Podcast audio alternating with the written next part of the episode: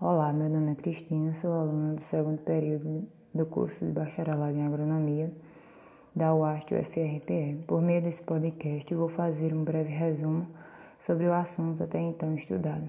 Bom, a gente está estudando sobre mecânica e, mais especificamente, vetores. O vetor é um segmento de reta orientado. É, dentro da mecânica, a gente tem é, várias grandezas e a gente tem duas que são bem utilizadas, que são as grandezas vetoriais e as, as grandezas escalares. As grandezas escalares são grandezas que nos fornecem módulo, unidade, como por exemplo o tempo, a massa, a temperatura, a energia, a vazão etc.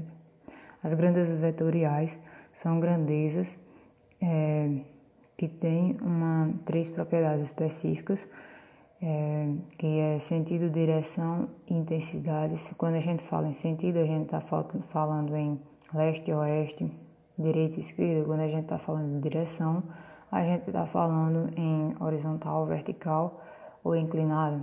Quando estamos falando em intensidade, a gente está falando em módulo, em comprimento, força. É, agora eu vou falar um pouco sobre a soma e a subtração dos vetores.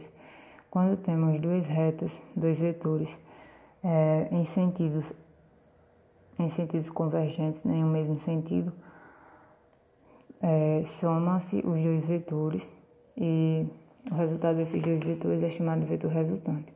Quando se tem dois vetores, dois segmentos de retas em sentidos opostos, a gente faz a subtração desses vetores e dá uma, um vetor resultante.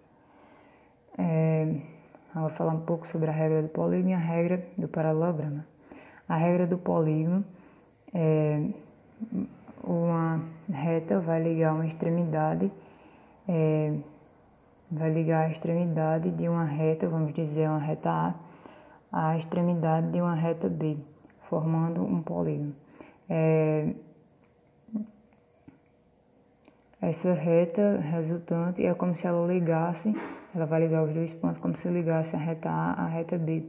Resultante a gente poderia chamar de C também. É, por exemplo, a regra do paralelograma, é, ela cria uma linha paralela ao eixo de X e no eixo de Y, um, uma feixe, uma reta vai sair do ponto do marco zero do plano cartesiano e aí a gente vai fazer uma, uma reta no sentido de x e uma reta no sentido de y. Daí a gente pode puxar mais uma linha formando um triângulo e desse triângulo a gente pode tirar o seno, cosseno e tangente para cálculos matemáticos. O, o módulo de um vetor é um número elevado ao quadrado. Esse número não pode ser não, não vai ser negativo, não pode ser negativo por quê? porque mesmo que o número seja negativo, ele sendo elevado ao quadrado, ele vai dar positivo. Exemplo, exemplo 3 ao quadrado, é, 3 positivo ao quadrado é igual a 9. E menos 3 ao quadrado também é 9, porque menos 3 vezes menos 3, é, sinais iguais, a gente multiplica e dá sinal positivo, 9 positivo. Vamos agora falar um pouco sobre produtos vetoriais e produtos escalares. Produtos vetoriais é representado por x e produtos escalares é representado por um ponto. As escalares também podem ser chamadas de interno.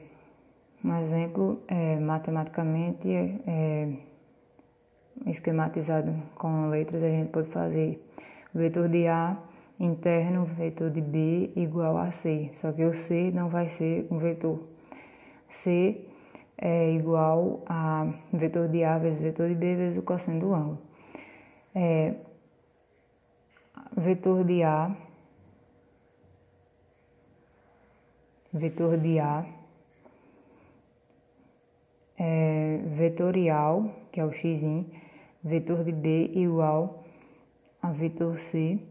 Esse vetor, esse, dessa vez, o resultado C é um vetor e esse C ele é igual a vetor de A vezes vetor de B vezes o seno, o seno do ângulo.